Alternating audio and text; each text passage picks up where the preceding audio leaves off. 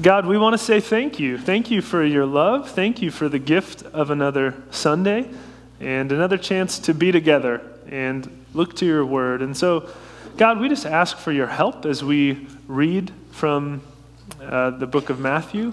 Pray that you would teach us, help us to learn, to understand. Um, Holy Spirit, would you uh, convict us where we need to be convicted and challenged? Would you comfort us where we need to be comforted. We just invite you, Lord, and ask that you would do your work here uh, with us. We love you so much. It's in Jesus' name we pray. Amen. All right, friends. Well, hey, grab a Bible and open it with me to Matthew chapter 7, verse 24. If you need a Bible, there are some on the seats in front of you. Again, that's Matthew 7, verse 24. We're continuing our summer series titled Parables, where we look at these parables of Jesus, these stories that Jesus taught about life, about himself, about the kingdom of God, about how we are to live. He took these stories and he used them to, to force us to chew a little bit on these truths and see what he was trying to tell us. And so, Matthew 7 is where we'll be with a new parable this morning. And as you're turning there, I've realized that there are some of us who are great builders.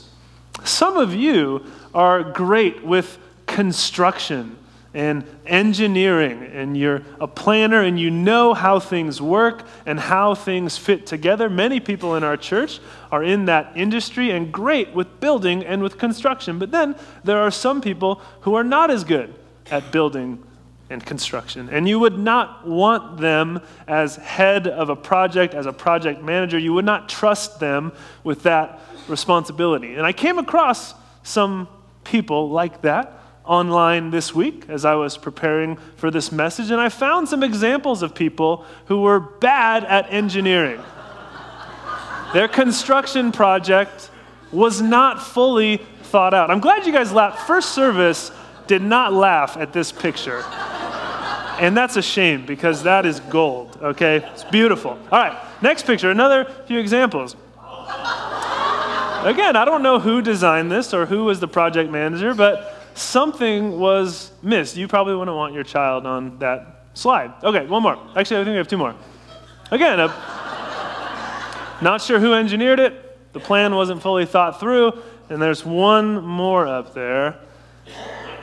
Yeah, a little home project that just wasn't going to work out. So these are bad construction plans. Whoever built these, designed these, engineered these, wasn't thinking it all the way through, right? It makes you wonder what were they thinking? What was their plan? I mean, maybe they came up with this plan and at first it seemed reasonable, but upon further reflection, it should have become clear that this was not a very wise or prudent plan. And so we can laugh at these pictures, these examples, and we, we should because they're, they're rather silly, and yet there is a spiritual parallel here, and you're like, here, pastor goes again. That's, I knew he was going to do this. I knew, but there's a spiritual parallel here to these pictures. And the reality is that we are not always wise builders. Sometimes when we set out to build our lives, to construct our lives in the present and for the future, we are prone to some foolish building habits. We don't always think plans or think things all the way through when it comes to our souls, when it comes to our eternity, when it comes to our life with God. And that's what Jesus is pointing out in his parable from Matthew chapter 7 this morning. Let's look at it together. Matthew 7, verse 24 says this Therefore, everyone who hears these words of mine and puts them into practice, is like a wise man who built his house on the rock. The rain came down, the streams rose, and the winds blew and beat against that house, yet it did not fall because it had its foundation on the rock. But everyone who hears these words of mine and does not put them into practice is like a foolish man who built his house on sand. The rain came down, the streams rose, and the winds blew and beat against that house, and it fell with a great crash. So these are the words of Jesus at the end of what is known as the Sermon on the Mount, a very famous portion of Jesus' teaching that we find in Matthew chapter 5, 6, and 7. It's what some would consider the clearest or the most significant picture of who Jesus was and what he had to say. And he ends this section of teaching, the Sermon on the Mount, with this parable, this story about two builders. And the storyline's rather simple there's a wise builder and a foolish builder.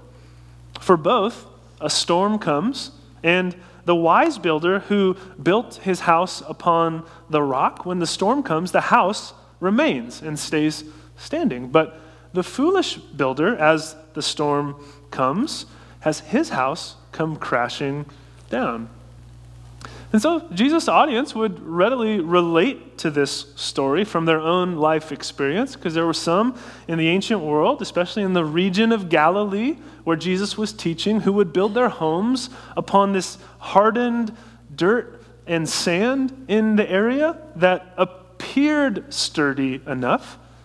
It looked like a good foundation to build upon, but it was subject to shifting to instability. And so, as storms would come, especially in the winter months, things could be devastating for these homeowners. Others, though, would dig down to the limestone bedrock that was solid and secure, and they would build their houses upon that so that when a storm came, they would have a firm foundation and wouldn't have to worry. And we can even relate to a parable like this today because we know if we are buying a house or building a house, we know one of the most important parts of it is the foundation, right? Is the foundation secure? And if it's not, that's one of the bigger red flags, one of the bigger problems with the house. Very pricey to fix. And so, as with his other parables, Jesus is taking a pretty ordinary situation, building houses, things like that, to teach us these deeper spiritual truths. Because, see, he's not just concerned about ancient building practices, right? The best practice, practices of ancient construction. That's not what Jesus is trying to get at. There's, there's more here. And his point, really simply, is that there are two ways to build your life. He's saying there are two ways to build your life. And the first way is marked by wisdom, he says in verse 24, right? Therefore, everyone who hears these words of mine and puts them into practice is like a wise man who builds his house on the rock. So, very simply, if we build our life on Jesus, we are called wise. We will have a firm foundation and be able to withstand the storm that comes. And if we think about it, that's a pretty bold claim Jesus is making. His audience certainly thought so. His audience was shocked by his authority he spoke with. Look at verse 28. This is after the parable. When Jesus had finished saying these things, the crowds were amazed at his teaching because he taught as one who had authority and not as their teachers of the law. Okay, so Jesus taught with authority. The teachers of the law in his day, they knew the scriptures and they knew that uh, the law of Moses and the word of God had authority. And so they would point people to the law of Moses, they would point people to the scriptures. But Jesus is doing something different. He's pointing people to his own words. Right? He's pointing people to his teaching as authoritative, saying, You need to obey me. You need to put my words into practice. He's putting his words on par with the Old Testament scriptures. He's putting his words on par with the very words of God. And the crowd was amazed at this teaching with authority. See, at FBC, I merely point us to the words of Jesus right? Or to the word of God found in Scripture. I don't stand up here and say, whoever hears the words of Pastor Matt and obeys will find eternal life. Whoever listens to me, I would not speak with that kind of authority. And if I did, you should leave the church. You shouldn't go here. Because only Jesus can say something like that. Only Jesus has the kind of authority to say, listen to me and build my life upon me. And the crowd realized that and they said, he's, he's not like other teachers. He's giving us something different entirely. Now, it may seem clear from the text, this next point I'm about to make, but I think it's important that we not overlook it. Jesus is saying that He is the foundation we are to build our life upon. He is the rock, His person, His work, what He has done. And I say that because I remember teaching this passage in a Bible study in college at Sonoma State University. Seawolves? Anybody? Seawolves in? Come on. Thank you. Thank you, Ron. Ron's a good sport. He did that for first service too. Beautiful. So we were at Sonoma State. We were in the dorms with a group of freshmen, and I was, I was a junior, I think, at the time, maybe senior, teaching a Bible study on this passage. And I, and I asked what I thought was a pretty straightforward question from the text. And I asked, What is Jesus saying we should build our lives upon? Right? What is Jesus saying we should build our lives upon? So again, we look at verse 24. Therefore, everyone who hears these words of mine and puts them into practice is like a wise man who built his house on the rock. It's everyone who hears the words of Jesus and applies them. It's Jesus. He's the foundation, He's the rock. But I remember uh, this sweet girl in that freshman Bible study, very kind girl, very bright girl, but she answered that question and she went on to explain that uh, she thought Jesus was saying that you just really need any old foundation. You need to have a firm foundation in your life. So it's important to have, have convictions, have a good head on your shoulders, know what you're about, be true to yourself. You need to have a foundation. That's really what Jesus is trying to get at. As I heard her respond, I try to kindly and gently say, hey, I, I understand where you're coming from, and those things that you mentioned aren't necessarily bad things, but is that what Jesus is saying here? Is Jesus saying, hey, any old foundation will do? Hold firm to your convictions, whatever those may be? That's what it's about? No, we have to be honest, that's not what Jesus is saying. Jesus is actually saying something very narrow, something very exclusive, saying, I am the foundation. I am the rock that you are to build on. And that was very uncomfortable for this freshman girl, and I'm sure plenty of others, to hear and to wrap their heads around that Jesus would say something as exclusive as it has to be me. I'm the foundation.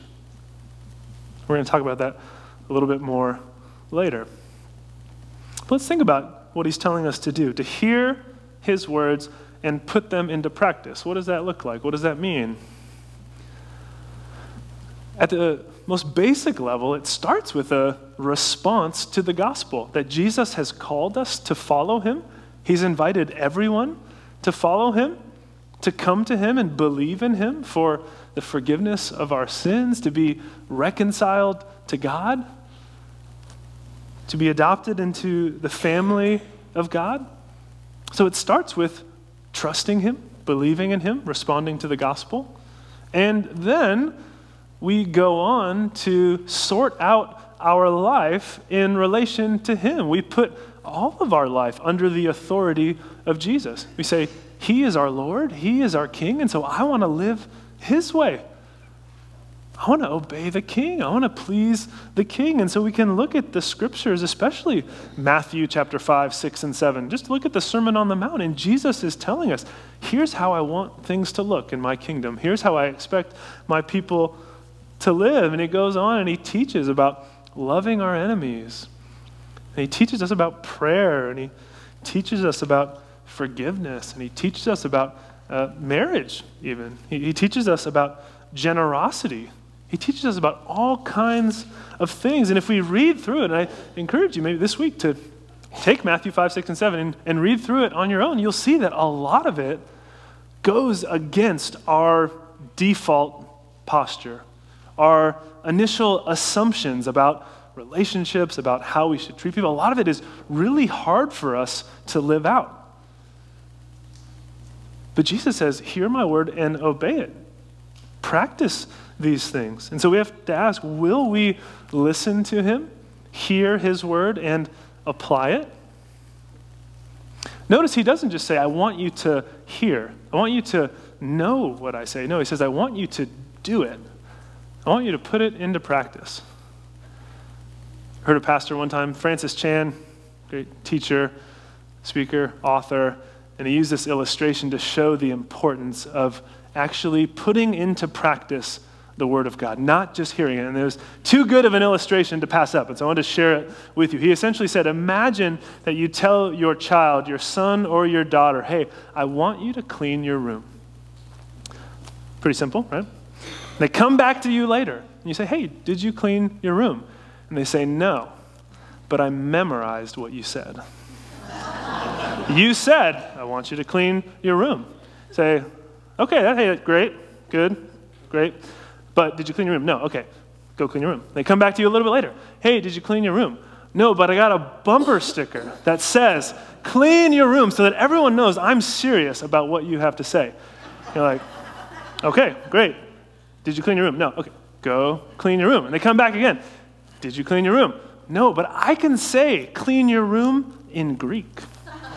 I did an in depth study on the word clean in the original language, and now I know so much about this topic. It was great. You say, okay, go clean your room, right? And then they come back.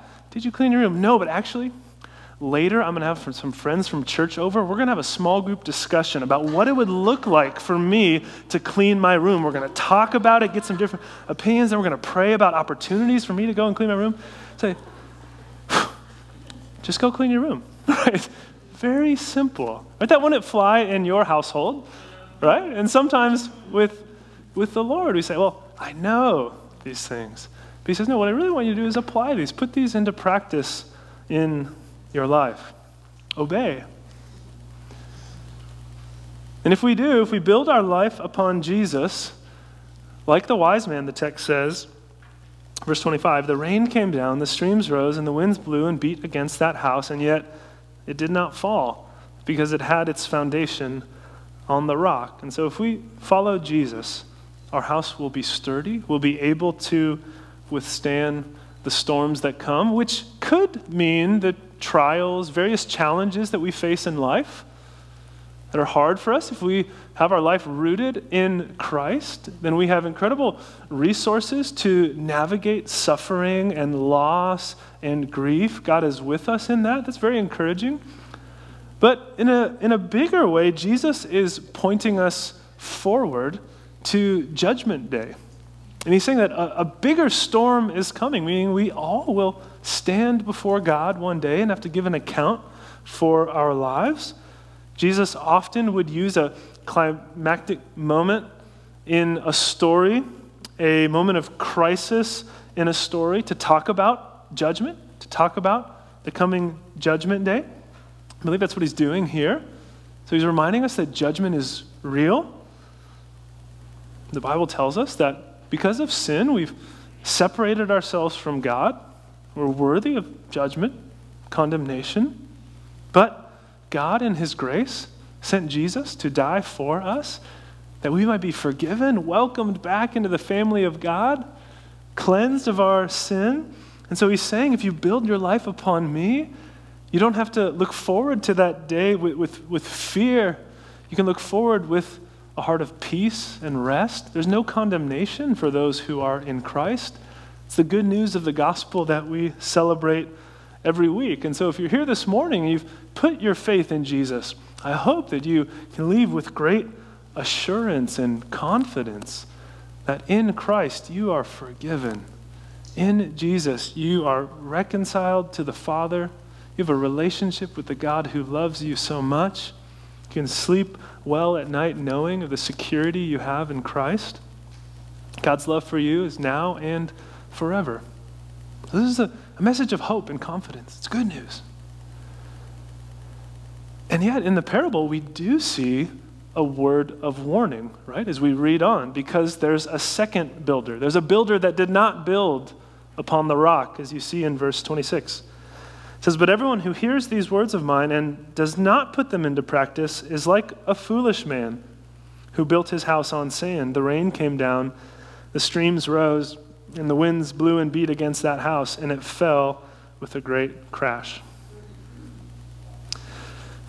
Jesus says there's another builder, and he doesn't build wisely. He builds upon the sand, like some of those pictures we saw at the start of the morning. He did not think his plan all the way through. His construction project did not go well, and the storm comes in his life as well, and his house crashes, it falls. And so, who is the foolish builder? It says, verse 26 anyone who hears the words of Jesus and, and does not put them into practice, does not believe, and does not obey. Now, notice with me that for a season, for both builders, their houses looked fine. Right? There was a season where the wise man and the foolish man, they both had their houses. They were standing upright before the storm. Things looked good. And maybe that foolish builder looked at his wise neighbor who took the time to dig down and build on the rock. Maybe the, the foolish builder looked at him and said, Why is he so silly?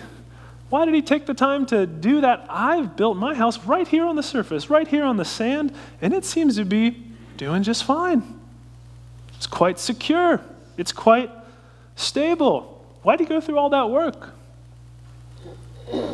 See, the hard sand around the Sea of Galilee, again, would look firm, would look sturdy, especially in the summer months. It would seem like it was a good idea to build upon it. And it wasn't until time happened and the storm came that it revealed how short sighted his plan was. This reminds us that it's possible for some of us to build our lives upon things other than Jesus, and we can embrace opinions and convictions and, and believe things and live certain things out that feel right, that even look right for a time. And yet, Jesus says it can lead to destruction. Right? Proverbs 14, I've read this one before for us. It says, there is a way that appears to be right, but in the end it leads to death. And that, that verse scares me. It's, it scares me because it, it points out our capacity to be deceived, our, our capacity to believe things, to embrace things that feel right, and they sound right, and they look right, and maybe people around us cheer them on. Jesus says it could lead to death. So his point is that it might seem like a wise idea to build on the sand. It might seem like there's not much of a problem with it. The issues might not be apparent right away. But he's saying in the end, we have to look at the big picture of life with Jesus and life without Jesus. So, what does it look like to build our lives on the sand? What does that mean? Well, Sometimes, well, actually, excuse me, I'll start with this. It means whenever we hear the words of Jesus and don't put them into practice, right? That's what the parable says quite plainly. It's when we let anything other than Jesus define our lives and take the primary place in our hearts. And notice this can include religion. This can include external signs of moral behavior, jumping through certain religious hoops? Because some of us, we hear this parable and we say, Well, I go to church and I've heard about Jesus. I talk about Jesus a good amount, So this really isn't for me. I'm not really in danger of that. But we have to think again and realize who Jesus is talking to here. He's in Galilee, he's talking to ancient Jews. This group of Jews, his disciples, even, who they know the scriptures.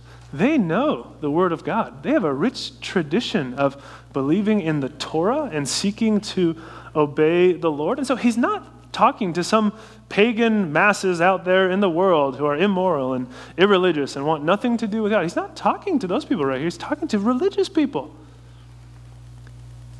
And so it reminds them, and it should remind us that it is possible as we talked about a few weeks ago in the parable of the prodigal son, like the older brother, it's possible to try to keep the rules, to live a moral religious, upstanding life in your community without truly knowing Jesus. Jesus is saying it's possible to go to church, to build your life on your behavior, take pride in your self discipline, in jumping through the hoops. It's possible to do all of that and not know the Lord. To do all of that apart from God and not really love Him. Jesus is saying if we do that, we're building on sand. It's not going to hold. But just as common today is not necessarily going the religious route of building, but some of us will go the opposite direction and go the irreligious route, where we build on plenty of things other than Jesus, where we don't really care as much about God's word or about obedience to Him. We just say, well, I'm in charge, I'm sovereign over my life. That's kind of the narrative today, the sovereign self. You are the highest authority, so no one, not even Jesus, tells you how to live or what to believe. It's really just about what you feel, what you think, what you want. And so we, when we come to God's word, when we come to the words of Jesus, we say, well, I'm going to put myself over that, and I'll take parts of it that I like, but the parts I don't like, not really going to read into those too much, not really going to worry about those. Rather than placing ourselves under the authority of God's word and going wherever it leads us. And really, our, our anthem today in our culture has become Let It Go from the movie Frozen. Do you know the movie? Do you know the song? We're not going to sing it right now. Don't worry.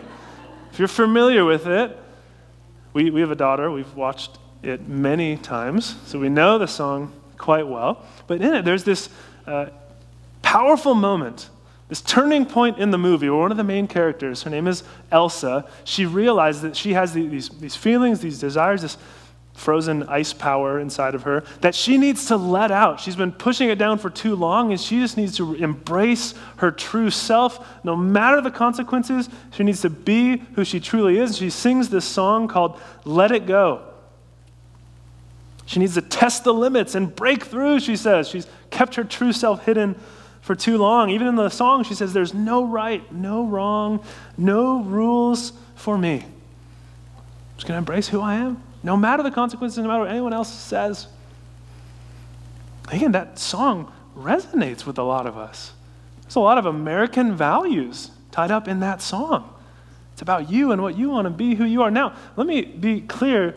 I don't want to be misunderstood that there's value in parts of the song, right? Being yourself, being in touch with your emotions, being aware of your deep desires and longings. It's not bad to recognize those, to be honest about who you are and what you feel. I'm not saying that you just repress things and don't think about it. But if we embrace the mentality of let it go, without reservation, without qualifications. They just, what matters most is me expressing myself, no matter the consequences, no matter what Jesus says, no matter what anyone else says. There's a, a deep problem.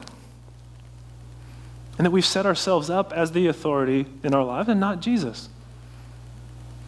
And actually, even if you watch the movie, I don't think Disney tried to do it this way, but if you watch the movie, you see how her choice to let it go brings destruction it brings devastation in her life and in her community. I mean, think about it.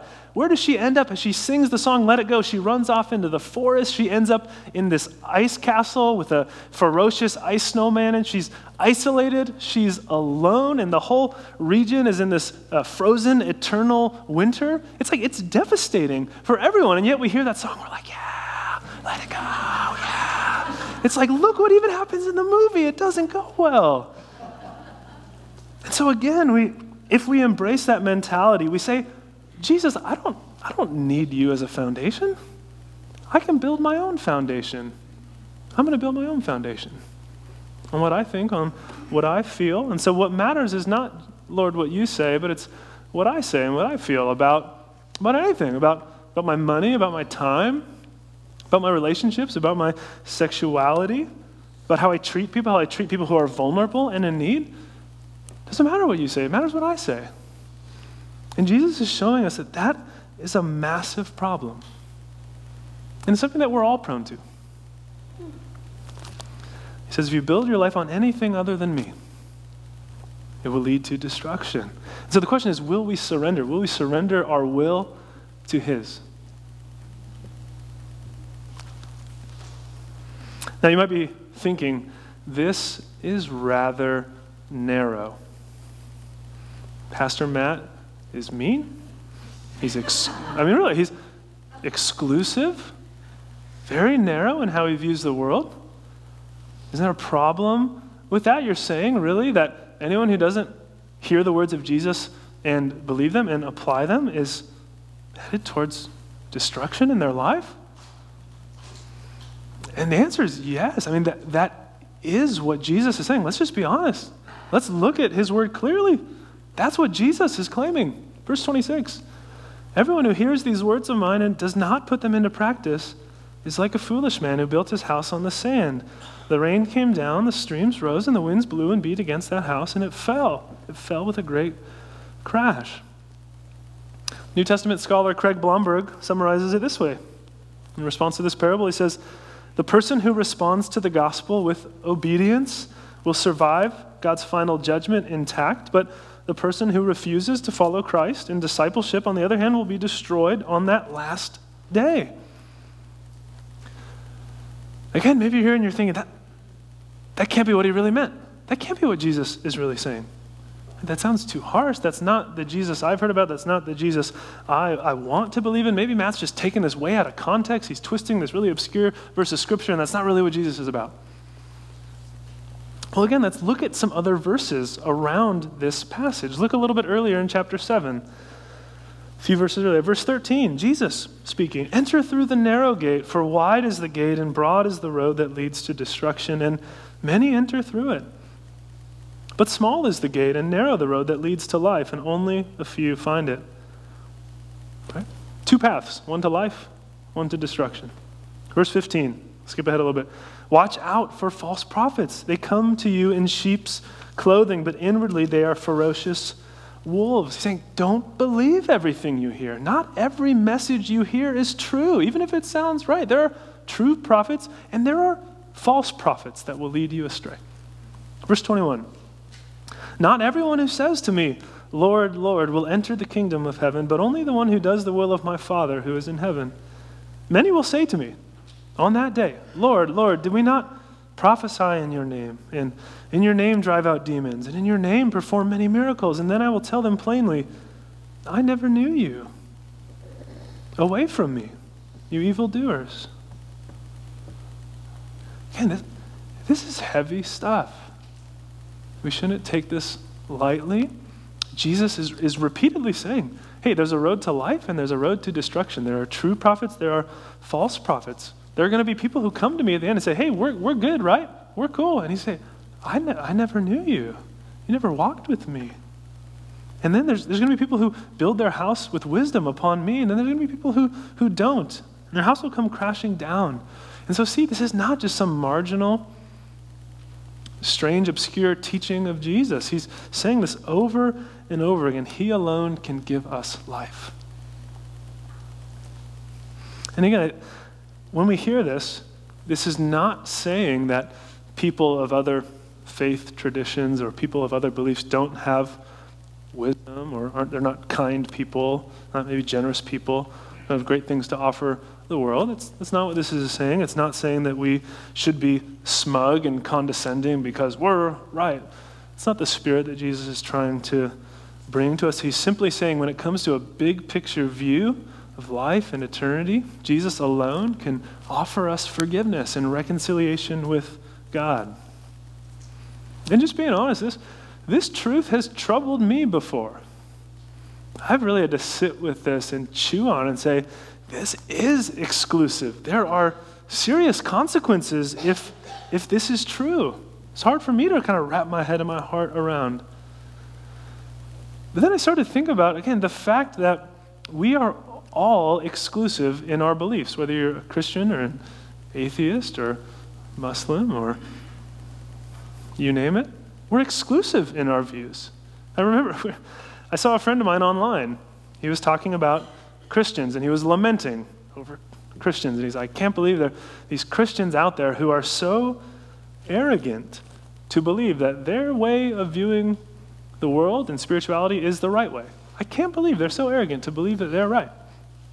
So I, that's kind of a common, common objection today. It's easy for people to throw that out there. Christians are narrow and, and arrogant. And so I talked to him. I pointed out, it sounds like you're pretty convinced that your way of viewing spiritual realities is right. Right? Like, so you, you think I'm, as, as a Christian, that I'm wrong, right? Yes. Okay. And so you would say that a Jewish person and their view of the world is wrong, and a Muslim person, how they view the world is wrong, right? It's like, yeah. And so I was like, wait a second. You're, you're saying other people are wrong. I'm saying that I think I'm right too. We're saying the same thing about different things, but why does that make me exclusive and you not exclusive? And so, again, it became clear that, hey, we all have convictions. We all have opinions about how the world works, about spiritual realities. Even if we think we don't, we all have those convictions. And it's not bad to have convictions, but it does matter how do we treat people who disagree with us? How do we engage with people who don't view the world the same way? That's really important. And that's where maybe sometimes Christians have gotten a bad name for themselves is we can be smug or arrogant or condescending to people rather than honestly wanting to talk with people and hear what they think and genuinely hear what they believe and have a dialogue. And so it's not arrogant to have convictions, but it's how we hold those convictions, how we engage with people is very, very important. Another New Testament scholar, William Klein, is worth quoting here at length about the exclusive issue. He says, In our relativistic and postmodern era, it appears the height of arrogance to pronounce that Jesus alone is the way. Even many Christians are embarrassed by such exclusive claims. Of course, most people will assent to exclusivist thinking in certain realms. If a doctor prescribes a very specific drug as the only way to treat some malady, no one accuses her of arrogance and claims that any old pill is just as good. If a man is drowning in the sea and a rescuer throws him a rope, he would be a fool to argue with the demand that he grab onto this particular rope in order to be rescued. Jesus' essential intent is to raise the truth issue. Some issues are either or issues. He claims that there are only two ways a wide way and a narrow way. What's more, there are good and bad trees, true and false prophets, wise and foolish builders. In Jesus' view, only the narrow way leads to life. So, with this parable, Jesus is saying there are two ways to build upon Him, which leads to life, or upon anything else. And that will lead to destruction. And so the invitation really here is for all of us to build our life upon the rock, for all of us to put our trust in Jesus.